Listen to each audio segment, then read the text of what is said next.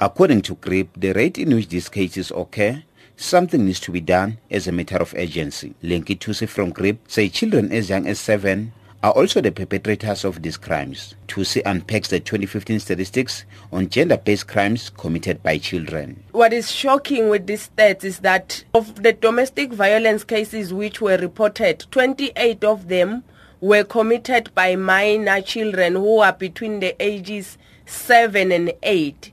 And then also children who are at the age bracket 7 and 8 who committed sexual offenses are equal to 182. All in all, we are seeing here 210 children between the ages of 7 and 8 committing gender-based violence, which is something that we need to sit back and say what went wrong to our children. Tusi says in most cases, the perpetrators are known to the victims. However, Tusi says these scenarios also present problems in solving these cases. Court backlogs is another big challenge. Much as many cases are being brought forward, it is not all of the cases that are going trial. For instance, there is a backlog on the side of the criminal justice system even though I know that the Department of Justice is doing a lot in terms of rolling out sexual offences court, but I should think a lot is still to be done. For instance, cases which are going to court as we are speaking in some of the courts are cases which were reported in year 2000. Meanwhile, the Mpumalanga police have expressed concern with the rate of rapes against minors in the province. Leonard Hlathi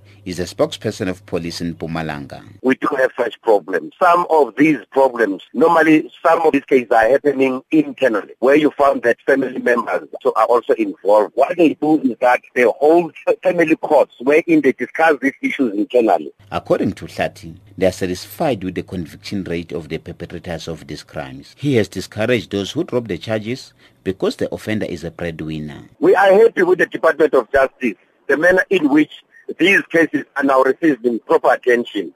We are seeing people going for life sentences, a number of them that have been sent to go in jail for life. Meanwhile, in November, Nkomazi police arrested five men for raping young girls below the age of 14 in separate incidents. One incident, a 10-year-old girl was raped by his stepfather. The stepfather is currently in custody and expected to appear in court on 5 January next year. However, the Department of Social Development in Mpumalanga has expressed concern on the recent incidents around Nkomazi. Liz Nyoni is from the Child Care Protection Unit at the department. The incident that happened in Nkomazi is uh, regrettable. Uh, however, as a department, we want to encourage our community to hold hands and ensure that we protect our children. Our intervention as a department is where we ensure that the child gets counseling and uh, the whole family must be involved in getting psychosocial support so that they are able to handle the situation because this situation is very damaging to the life of the child